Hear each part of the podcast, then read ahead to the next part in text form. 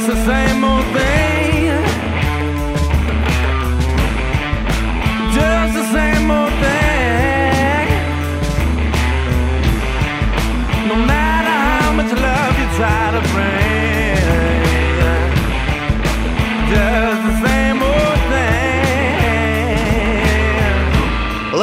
Welcome to episode 1127 of Effectively Wild, a baseball podcast from Fangraphs, presented by our Patreon supporters. I'm Ben Lindbergh of The Ringer, joined by Jeff Sullivan of Fangraphs, who was away for the weekend, climbing things, I assume. What were the latest Sullivan's travels? Describe No. where you went, what you did. No, no climbing, no climbing oh, I'm this time. It was Hiking? every. Uh, no, Nature? so every every October. My birthday falls in the middle of October every October. That's the way that it works. And October also happens to be the month that the baseball playoffs take place. But Yeah. I never want to let baseball entirely consume my life, so we always take a day or two or three away over some weekend to go do something in celebration of the birthday. And so Get married, maybe? You could do that in the future. could- I I will, it. based on two of my role models, that seems to be the thing to do. So we uh, just got a, a place up at uh, Timberline Lodge on Mount Hood, which is a classic WPA construction high mountain lodge, ski lodge up on Mount Hood. But uh, ordinarily, wonderful place to use as a base camp to go do some hikes uh, or or climbing. But there was a mountain storm that was uh, on the mountain while we were there, gusting winds of about 60 to 70 miles per hour, knocked out the power Wow. Uh, which was a lot of fun. But they had an uh, outdoor heated pool and hot tub. This is not at all to brag. Everyone has been in a pool or a hot tub, but I have never had the sensation of being in a pool or a hot tub outdoors when there was a mountain storm taking place, so Yeah. that your upper body is freezing and getting blasted by slush and freezing rain, and your lower body is quite content in the That warmth. sounds nice. Hot tubs are generally too hot for me unless it's Mm-hmm. freezing outside and it kind of equalizes itself. So, yeah, I would like that. Yeah, have not had that exact sensation before, and being in the hot tub and wondering like, why do my ears hurt? Oh, because it's probably like 15 degrees and they're getting blasted by rain. But in any case, I was the timing was about as bad as it could be, aside from anything having to do with the World Series, being that this was during Game Seven of a league championship series. But I was able to keep track of what was going on on my phone, and it seemed like it was no contest at all, as Lance McCullers just kind of spun his way to the World Series. Did you think that was an at bat app bug when it said curveball 24 times in a row? I uh I, I guess if there was anyone who was going to do it, it was going to be him or maybe David Robertson or maybe Rich Hill. Yeah. But I mean, at this point, he's throwing a curveball that averages what, 88, 89 Mhm. miles per hour. He's throwing a curveball that's faster than Kyle Hendricks' fastball by like a few miles per hour. yeah.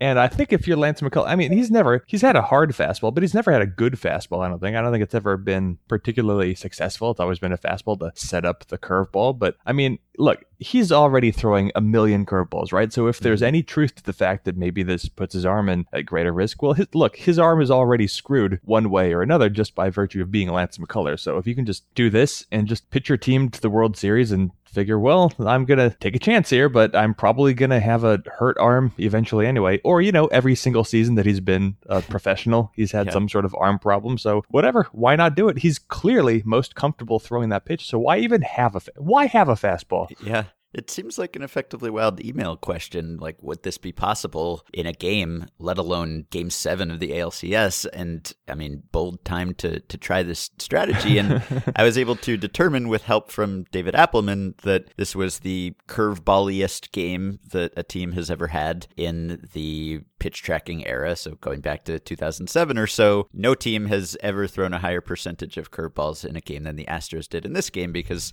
Morton threw a lot of curveballs too, and McCullers threw 41 out of 54 pitches. So that was more than 60% curveballs for the Astros in that game. The previous high was just over 50, and that was also the most curveball heavy outing of any pitcher with a minimum of 50 pitches, and it wasn't even close. I mean, McCullers was like close to 80% curveballs, and the previous high, I think, was maybe also McCullers or maybe Hill or, or someone like that, but it was like in the 60s. So this was just a more extreme version of this strategy. We've talked about it, and there's been that big Tom Verducci article about teams embracing curveballs, and you've written about teams going away from sinkers in particular, and the Astros led the majors in curveball spin rate, and they've targeted those guys. That's how they ended up with someone like Morton, and they've thrown a lot of curveballs, but this was extreme and crazy and a lot of fun to watch. And it's true. I, I was talking to Michael Baumann about it. it. It wasn't like every curveball was like the kind of stereotypical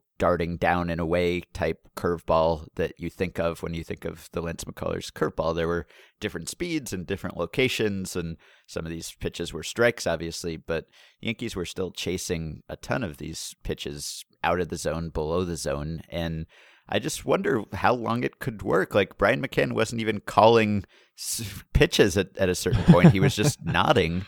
And I mean, how long can you get away with that before batters are like, okay, I'm sitting curveball here. I'm mm-hmm. guessing curveball because that's the problem with just relying on one pitch. I haven't had a chance to check whether this was the most consecutive pitches thrown of a single type ever. I, well, no, we like know there's Ari been Aaron Cook. Or, yeah, right. And R.A. Dickey's probably thrown a bunch of knucklers or Colon and sinkers or whatever. So probably not. But for a pitcher who usually does mix his pitches at least a little bit, this was just crazy. And I don't know if it was because he was on short rest and maybe didn't feel like he had his best fastball. It was, I mean, it was bold to use Lance McCullers on short rest to begin with. Like, A, you you wouldn't have thought coming into the series that McCullers was going to be maybe the number two pitching star for the Astros, and people were questioning why he was even getting a start. And then for him to have a great start and then be brought back on short rest with his effectiveness issues throughout the second half and also his longstanding health issues, I mean, that was I was going for it and throwing curveballs constantly was going for it, and good for them. It worked. Travis Sawchik wrote something about this on Fangraphs, as you know, any self-respecting website is going to have some article about the Astros throwing all these curveballs, and yep. and Mitchell Lichtman showed up in the comments, and so you get the the usual thread here yeah. of like, okay, so here are the Astros throwing a whole bunch of curveballs in a row, and then someone says, well, then that's being too predictable, and then MGL comes in to say, well, obviously it's not being too predictable, and something something something game theory. So here's the question that I guess I have for you, which is essentially the same question that you just asked of me, or at least of the audience, is how many curveballs in a row would Lance McCullers have to throw for the Yankees to be like, okay, next pitch is a curveball. Yeah. Because the whole idea is that even when he's throwing 20, 21, 22 curveballs in a row, the, the hitter's still up there thinking, like, no, he's going to go fastball. He's going right. to go fastball. I've seen pitchers before. Yeah. It's going to be a hitter. Yeah. Oh, crap. It's this ball low and away. Again, I'm Aaron Judge, and I've swung yeah. through this pitch for the 100th time yeah. in the playoffs. I wonder what the zone rate of the curveballs he threw in that outing was. I don't know. Let I me check. Checked. Yeah, you could check. That would be interesting because there were some certainly in the zone where it wasn't like, okay, I'm just taking this pitch, and a lot of them were far enough out of the strike zone that you wouldn't want to swing at them. So you would just need that realization to click, okay, I'm going to take a pitch here. And I mean, maybe some Yankee did take a pitch at some point and guessed curveball and it was a curveball, but then it was a curveball again after that. So, like, I, I guess I don't, maybe it's almost like the Jon Lester not throwing to first thing that you wrote about, where like we know that he's not throwing to first for like a, a multi year period here. He's not going to do it. And yet, runners just wouldn't seem to take advantage of it because maybe you speculated and I thought seemed convincing just that ingrained habit of okay there's a lefty pitcher on the mound. I have to stay somewhat close to the bag because he could just fire over here. And even if you read it in the advanced scouting report he doesn't throw over. Even if you see him not throwing over it's just really hard to shed that belief that, hey, he could throw over here. So I wonder if the same thing is at play with McCullers, where it's just like, well, he's not actually going to throw 24 consecutive curveballs in a game seven. No one has ever done that before. That's not going to happen. So maybe it's that. And maybe it only works once. I don't know. Like maybe, I mean, if this is his regular game plan, obviously. Like if he makes his first two starts next year and throws 100% curveballs or something, I mean, I'm guessing going into game three, these hitters are going to be briefed enough that they're going to expect curveballs here. And maybe he just does a total switcheroo and goes back to throwing something else. But I can't imagine this would work long term, but I mean, maybe that's the perfect time to do it. ALCS Game 7 when no one expects you to try something you've never tried before. Yeah, right. If you're going to have a twist like this and you want to, and you think it's going to work, you want to save it for just about the highest leverage situation you can think of. And I, it, it does not get a whole lot more high leverage than Game no. 7 of a league championship series. Now, related to the Lester thing, you know, the whole idea he, he would throw over for basically two years in a row. And then, you know, this year he did successfully pick off Tommy Pham and mm-hmm. Ryan Zimmerman. Zimmerman more recently in the playoffs and Pham during the season. But it sort of uh, confirms, I guess, why runners were unwilling to believe that he would never throw over because there would one day come a day when he would presumably feel comfortable making some sort of ugly looking but still remotely accurate lob over to first base and and it did work. And so if you are a hitter not that the hitters are facing mccullers having Jon lester in the back of their mind but they're just thinking like eh, you never know. Yeah. he's a pitcher and every pitcher i've ever known has thrown fastballs. The answer by the way mccullers threw 41 curveballs in the game and according to uh, stat corner analysis the 46% of them so a little under half were in the strike zone. And yet even though fewer than half of those pitches were in the zone only 10 of them were balls five were called strikes. There were 10 whiffs 10 fouls three grounders two fly balls and a pop-up mccullers also threw one changeup in the game it was a ball Hmm. Okay. So forty six percent zone rate. You said was the yeah okay. Well, that's actually. I mean, what was the the league average zone rate this year? It was forty six percent. So that's. I mean, something like that yeah he was actually throwing strikes, I guess, about as often as usual. They were just all curveballs. So maybe, I mean, just taking would not have been a perfect strategy because he still would have gotten you looking on some of those pitches. I, I guess just realizing that if it was a strike, it was going to be a curveball would have been helpful for hitters. So I don't know whether they made that realization. I mean, you'd think that like after the first couple innings, hitters would be going back to the bench and like, oh, what did you see? What's he throwing? Curveballs, curveballs, curveballs and Maybe they thought he would. I guess it's just that, like, you must always think, well, okay, he's going to change it up now. Like, a lot of times pitchers will throw the same thing or mostly the same thing the first time through the order, and then they'll vary it up the second time, the third time, give guys different looks. And, and maybe they were expecting McCullers to do that, and he did not. And here's the fun thing about it: uh, batters swung at 63% of McCullers' curveballs. Uh-huh. Uh, so that's a lot. Usually, if you look at curveballs, those pitches are not swung at very often. And now McCullers has a different curveball from the average curveball by about 10 miles per hour. But it's ordinarily a pitch that gets a lot of called strikes and and uh, a lot of balls out of the zone. But batters swung at 63% of McCullers' curveballs and only four out of 12 fastballs. They wound up taking the fastball because they just didn't know what was happening. Huh.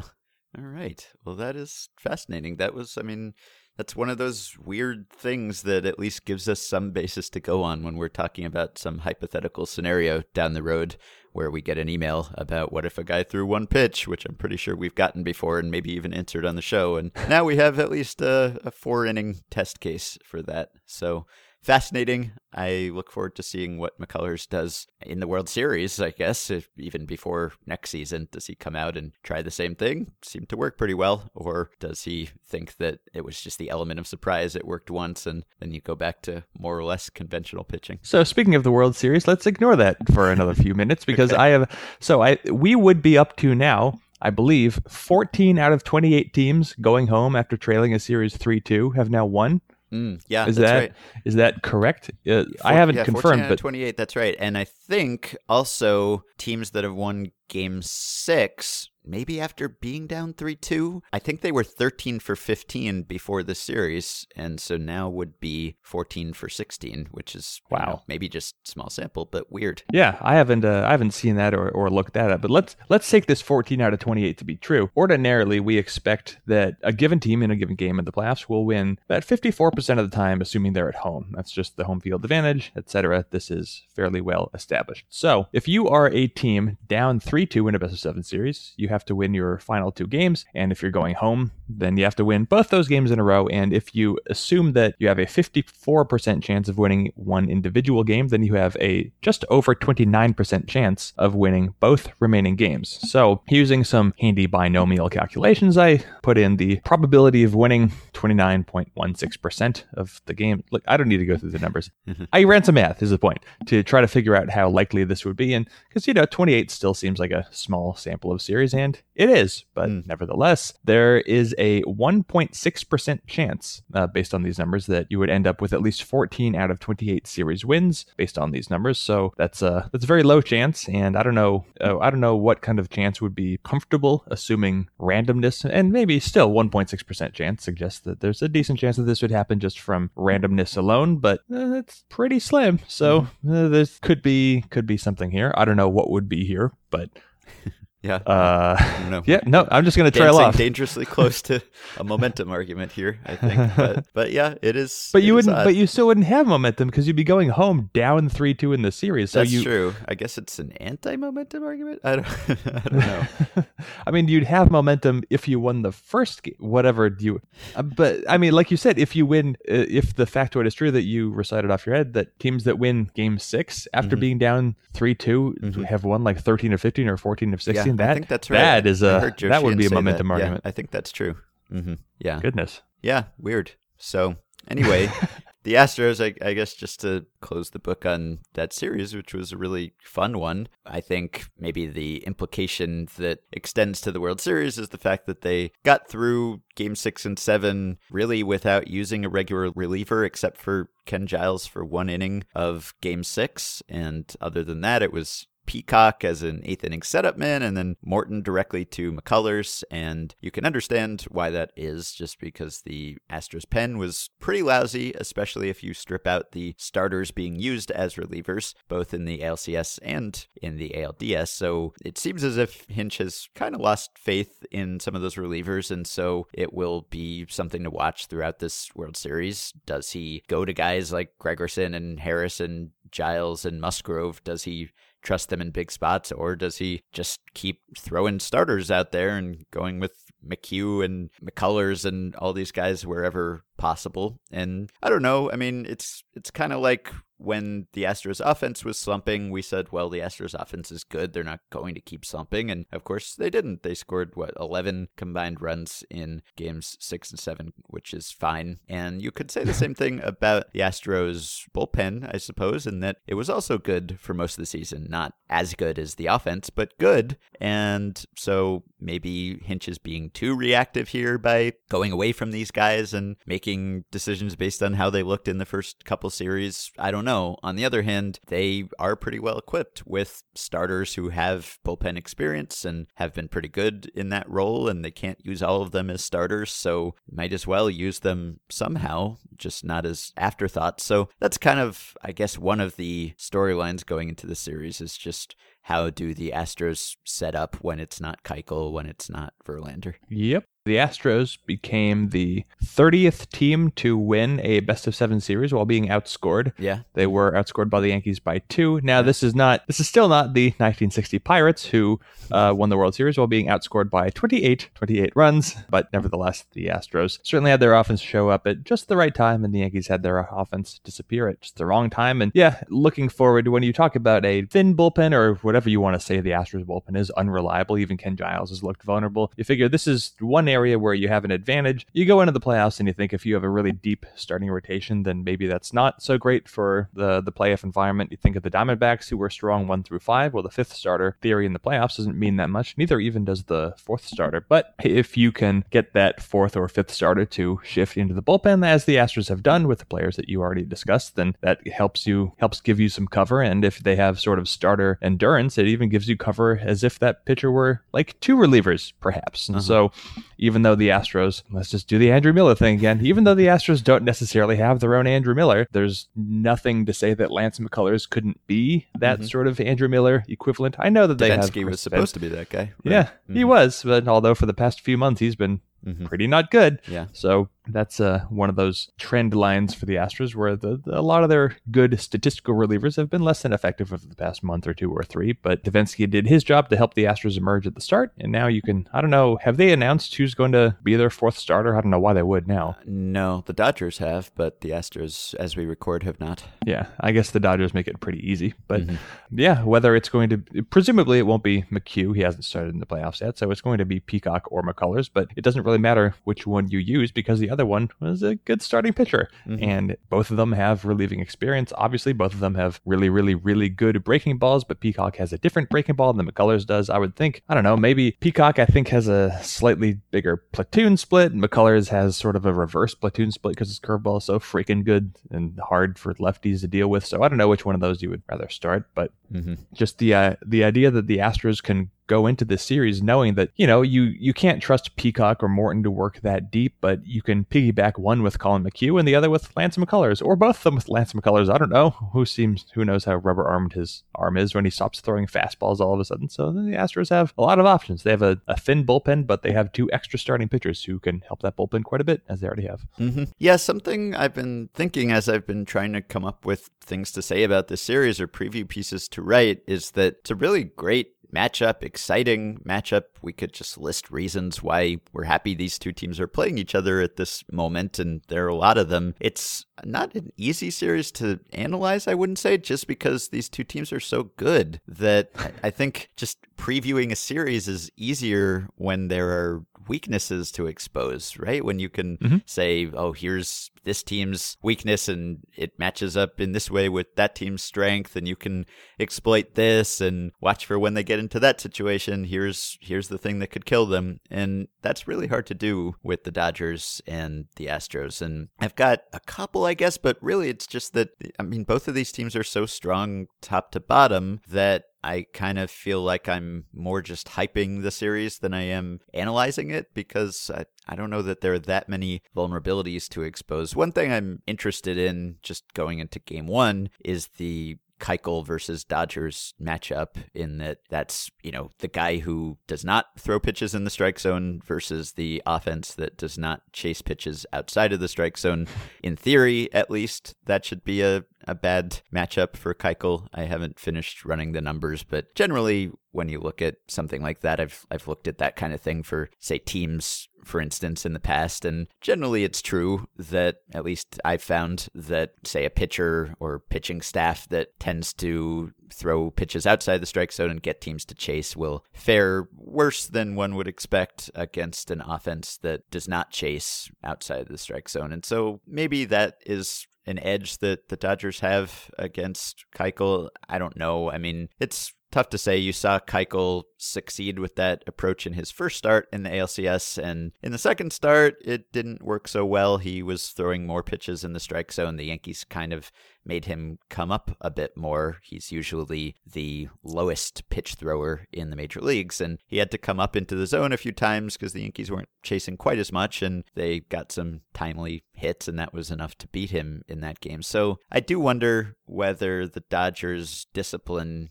neutralizes Keuchel a little bit. Maybe that is an edge that the Dodgers have here, but for the most part, I, I keep looking at the series just kind of coming down to hey these are 200 plus win teams. These are the teams that we thought in the middle of the summer would maybe be matching up in the world series. They are probably the best in in each league or maybe the indians were the best in the al in the end. But for most of the season these were the teams we were thinking of as the best. And there's no shortage of storylines and stars, whether it's established players at the peak of their powers, guys like, you know, Kershaw versus Verlander, or young guys like Correa versus Seager, or you know, Altuve, of course, or Carlos Beltran finally trying to get his first World Series. I mean, there's so much here, so many watchable players and compelling players and great teams, which is exactly what you want. I just, I feel like I have less to say about this series other than, yeah, this is going to be great. Yeah, it doesn't even, it's not like when the Red Sox would make the World Series and you think, well, what are they going to do with David Ortiz in the other part? Because right. if anything, when the Astros go to the LA, they lose their worst hitter. so it doesn't even matter. And as a fun fact, Dodgers pitcher pitchers this year as hitters 297 OPS. Astros pitchers 296. okay. So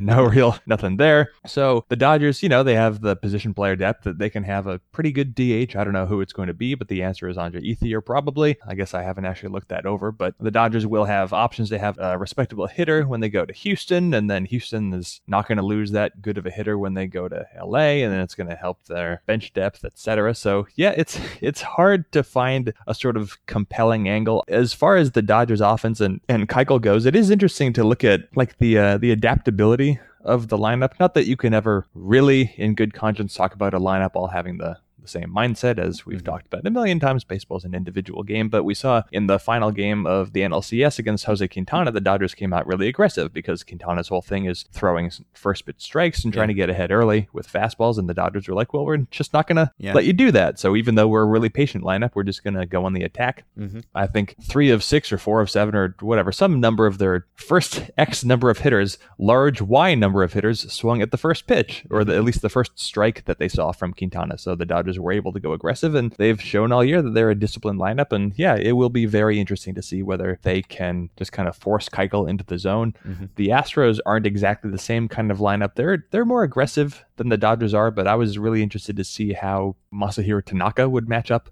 Yeah. against them in the series, and the answer was quite well. Tanaka was terrific for Yep. the Yankees, just uh, not quite terrific enough to help them win the series, but he avoided fastballs and stayed out of the zone, and the Astros couldn't really help themselves, and they struggled against Tanaka. But the Dodgers are the Dodgers are a different sort of really good and really deep offense, so that'll be fun. And then of course there's going to be the the Verlander thing where the story is going to be well Verlander's been really good, and the other sort of alternate timeline is alternate narrative will be well how many times did the Dodgers think about trading for Justin Verlander? Now they have to deal with him Yeah. in the World Series, although I guess they have Yu Darvish of their own, so Yeah. that's not so bad of a fallback. hmm Yeah, I mean, it's just uh, whatever you want, whether you want like old veterans who are still hanging around and looking for that first World Series, or just ace versus ace. And I mean, in baseball, the whole like head to head matchup between individual players angle, unless you're talking about a pitcher and a hitter, and even then, it's maybe four times in a game or, or fewer if it's a, a starter who's going to get pulled. So when we say, you know, Correa versus Seager or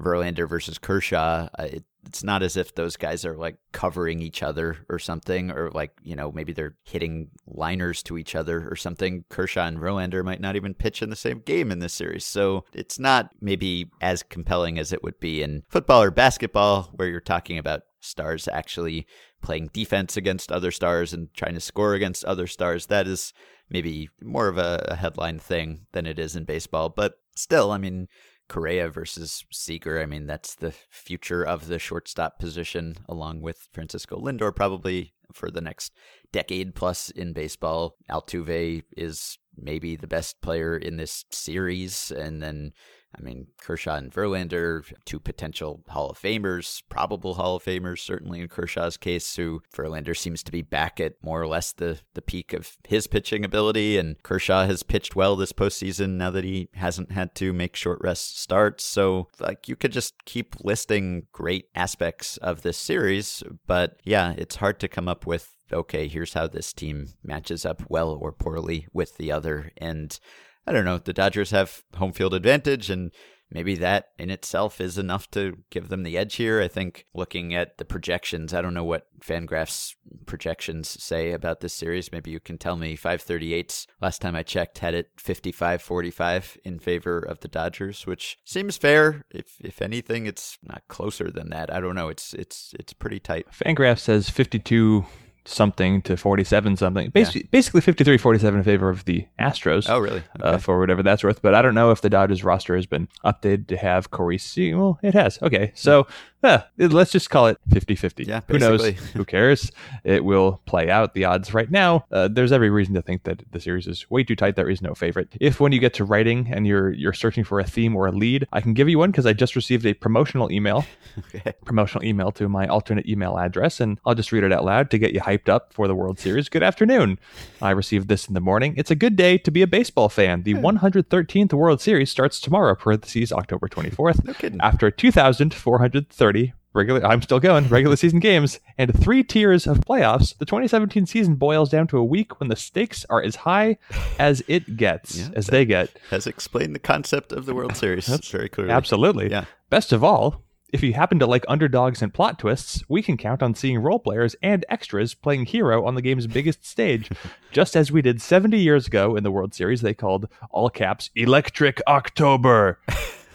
in 1947, like who knows? I guess they just had electricity. In 1947, the Brooklyn Dodgers met the NY Yankees in first series ever to be televised. Oh, parentheses, Ah. hence the name. There we go. See. The first integrated World Series. It was Jackie Robinson's rookie year and the beginning of an 18 season run during which 16 World Series would include the Yankees or the Dodgers, Mm-hmm. or both. Hmm. Electric October by Kevin Cook takes you back to that series, Huh. and particularly to the six players whose lives were changed forever. We know your readers would love this story, and we'd like to offer you. Well, I don't need to read that part. Anyway, promotional email, but all hail Electric October.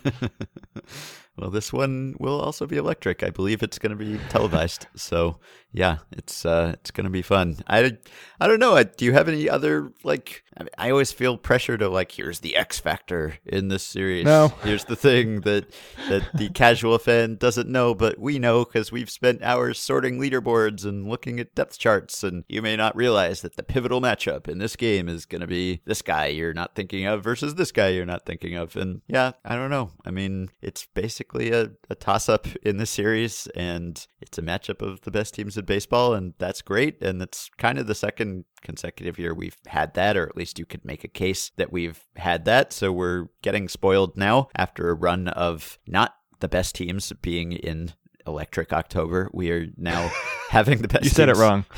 Electric October. And I think, uh, I don't know, we're all happy and looking forward to the series and excited. And there's just only so many ways you can break this down, I think. Yep. Uh, I it's it's nice because in October it's never it's never that great when not the best team ends up representing Major League Baseball as the champion, or or you just get a matchup where clearly it's not the team that was supposed to make the World Series. And you, I mean, you know, the playoffs are a tournament. We say this every year. It doesn't select for the best teams necessarily, but it's just always a little weird when you're writing about a World Series where like clearly superior teams have been knocked out because you don't know quite what to do with it because the World Series doesn't crown the best team in baseball, and it was kind of a relief when Yeah. last year it did. And this year, I I don't know who was better between the Astros and the Dodgers, but I'm comfortable with either one of them being the best. There were seven or eight great teams in the playoffs this year, and Mhm. one of them's going to win. And there's no shame in being the loser. It's going to be difficult, obviously, for either team and either fan base to lose this World Series, but I hope that fans aren't able to lose sight of what is taking place and the significance of just being here. And even you know, even if you're a,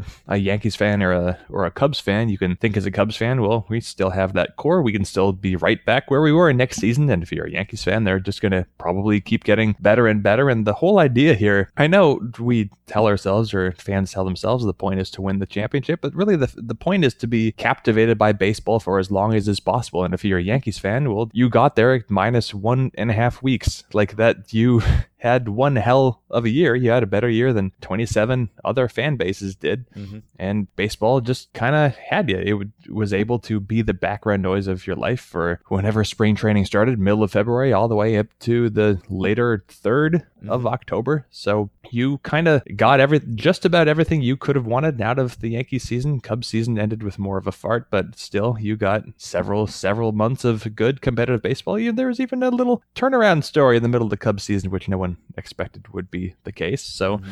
A lot of twists and turns, and it's so easy at this point to just focus on who's going to win and who's going to lose, but we don't know, and it's not really the thing that matters so much anyway. You can say that you're rooting for the Astros to win because it would be a, a great local and national story. The city overcoming adversity to win a championship, but even just being in the championship, the whole idea is to build community and bring people together and distract them, gives them something to be hopeful for. And even if they lose, that's that's okay because it's bringing people together. So, mm-hmm. long story short, the real winners are well i didn't have anything to say here Every, we're all we're all going to be winners even those who feel like they're the losers Yeah, nice moral. Yeah, I I guess we could spend a few minutes talking about the Yankees since we didn't really, and I know how disappointed you were that we didn't get Yankees in the World Series as the the biggest Yankees booster out there.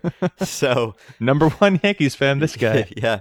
So uh, since we talked a little when the Cubs were eliminated about what the Cubs have to do and their prospects for being back in this situation soon, should we spend a few minutes on the Yankees? And uh, in a similar vein, I think that they are. I mean, that's the thing with almost every team eliminated this year there hasn't really been that sense of finality of like, well, that was their window is closed now. They had a good run. It hasn't really been that. I mean, not every team that made the playoffs this year is a lock to be back, but for the most part, at least for 2018, a lot of them, all of them really have strong cases to be back. None of them seems like they're about to just run into a wall or anything. So I think that also applies to the Yankees, who also have a very bright long term future, as bright as any of these teams, if not brighter. And I don't know, I guess there could be some kind of setback or retrenchment a little bit in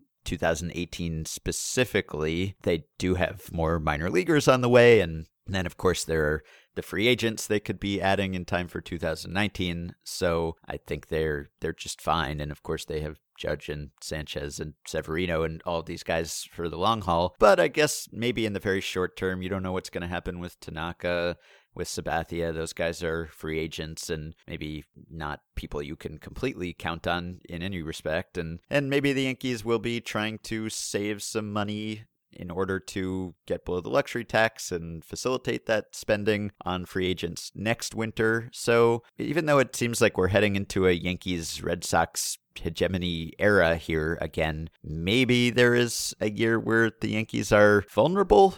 Like, you know, not that they're going to actually have a losing season for the first time in decades, but maybe they won't just roll right back to the playoffs. On the other hand, they were a better team than their record showed this year. So even if they do take a step back as far as underlying performance, that might not necessarily be reflected in their record. Yeah, I never wrote this up, but I have mentioned several times before that I have a spreadsheet of 13 years of projections. And if you compare projected record to actual record, the Yankees were not the biggest overachiever this season because their actual record was quite a bit worse than their sort of estimated record. Their estimated record based on the other things that they did. So using base runs, which just estimates team wins and losses based on all their underlying statistics and gets rid of timing elements. The Yankees' base runs record was the biggest overachiever, I guess, mm-hmm. relative to projected records. So, in that sort of artificial alternate reality sense, the Yankees were the most overachieving team in 13 years based on how they were projected for the season. So, that's a hell of a thing to take into the offseason because they had, you know,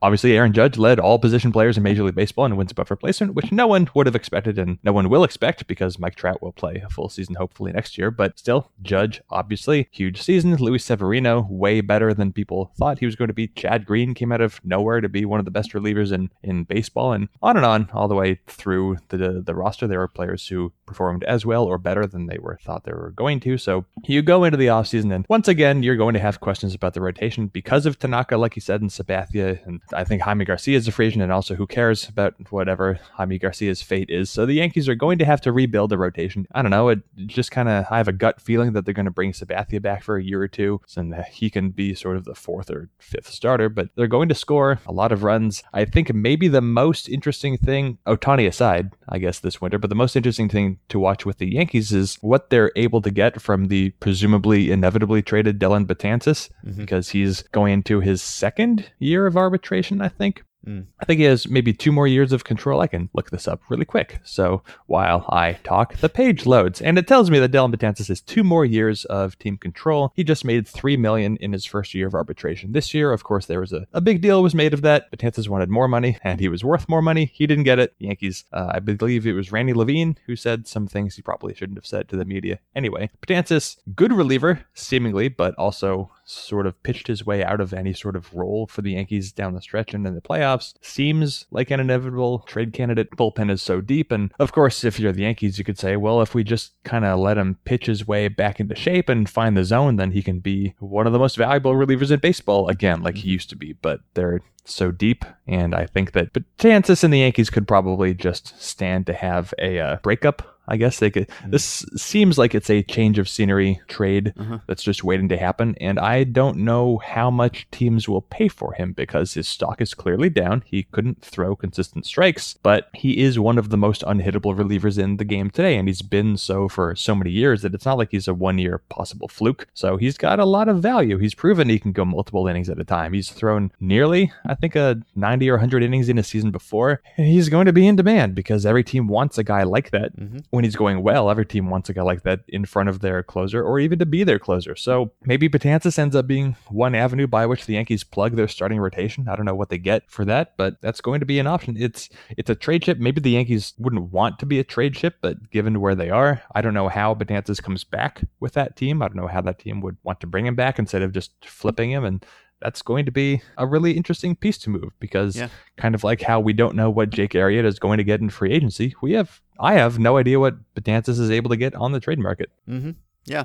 All right. Well, do you want to end with a, a few thoughts? Uh, again, we'll be circling back to the World Series in our next, you know, three, four episodes, however long it lasts. So we'll be getting into other aspects of that. Do you want to end with any thoughts on managerial moves that have been made since the last time we talked? Because the Dusty Baker dismissal news surfaced just like minutes after we finished recording our previous episode. And then, of course, it seems as if the Mets have hired or are about to officially hire Mickey Callaway, former Cleveland pitching coach, and Red Sox seem to be hiring Alex Cora. So all that stuff is sort of happening here in the lull between the championship series and the World Series and Dusty Baker getting fired, let go, not brought back, however you want to classify it, was certainly surprising, I think, for a lot of people, me included. Okay, well, let's see. Uh, we talked about briefly the Tigers and Ron Gardenhire, Yes. and the thesis of that was whatever. Red Sox and Alex Cora. I don't know. I don't know. The Nationals and Dusty Baker is the weird one here. I like Mickey Callaway going to the Mets, if only because I think every team who has poached some senior member from the Indians hierarchy has been more or less pleased with what they've received. Mm-hmm. The Indians lineage, their their tree is just spreading more and more to the point where even if the Indians don't win the World Series every year, probably someone from the Indians is. There's just kind of everywhere. I think Callaway has been a quality pitching coach. He's been talked up such that I think almost from the instant he became the pitching coach in Cleveland, I think people saw him as a future manager. He seems like he's a great communicator. He's had great success and luck with his pitchers, so maybe he'll bring some element of pitcher health and stability to the Mets, which is probably an overstatement, but at least it's something to hope for. And as far as the Nationals and Dusty Baker, look, I don't, the Nationals, they're not like a mess of an organization the way that some other ones are, but they're a confusing organization because they are just alternately like really aggressive and super cheap. And I can't tell exactly when, and I, I don't even know if, if they know when they're going to be either one. Like they'll drop everything to go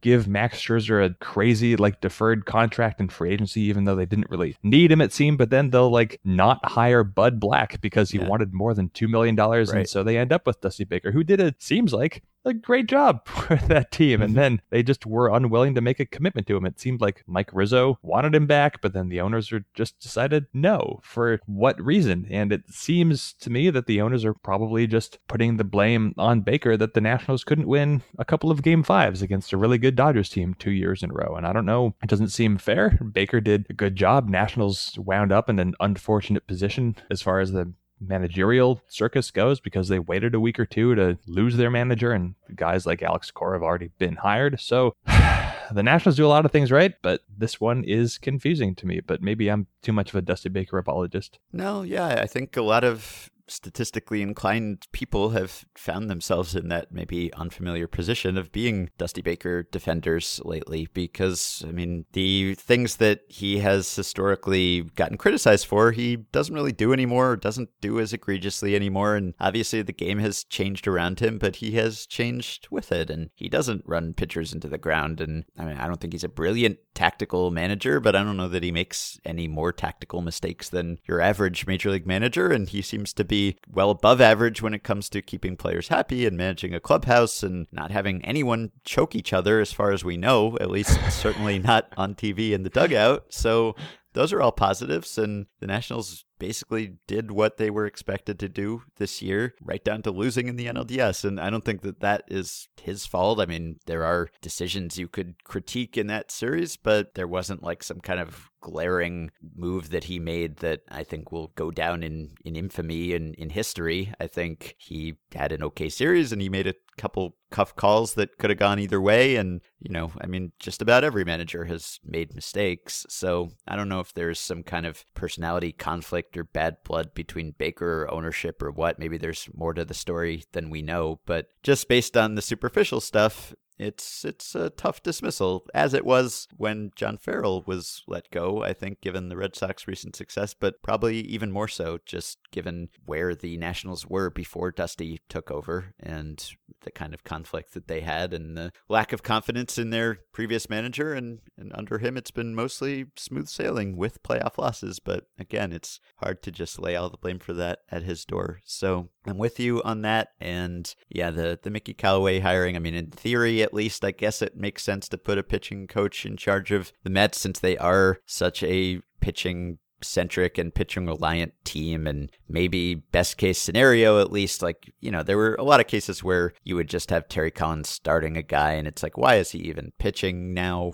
Why is this happening?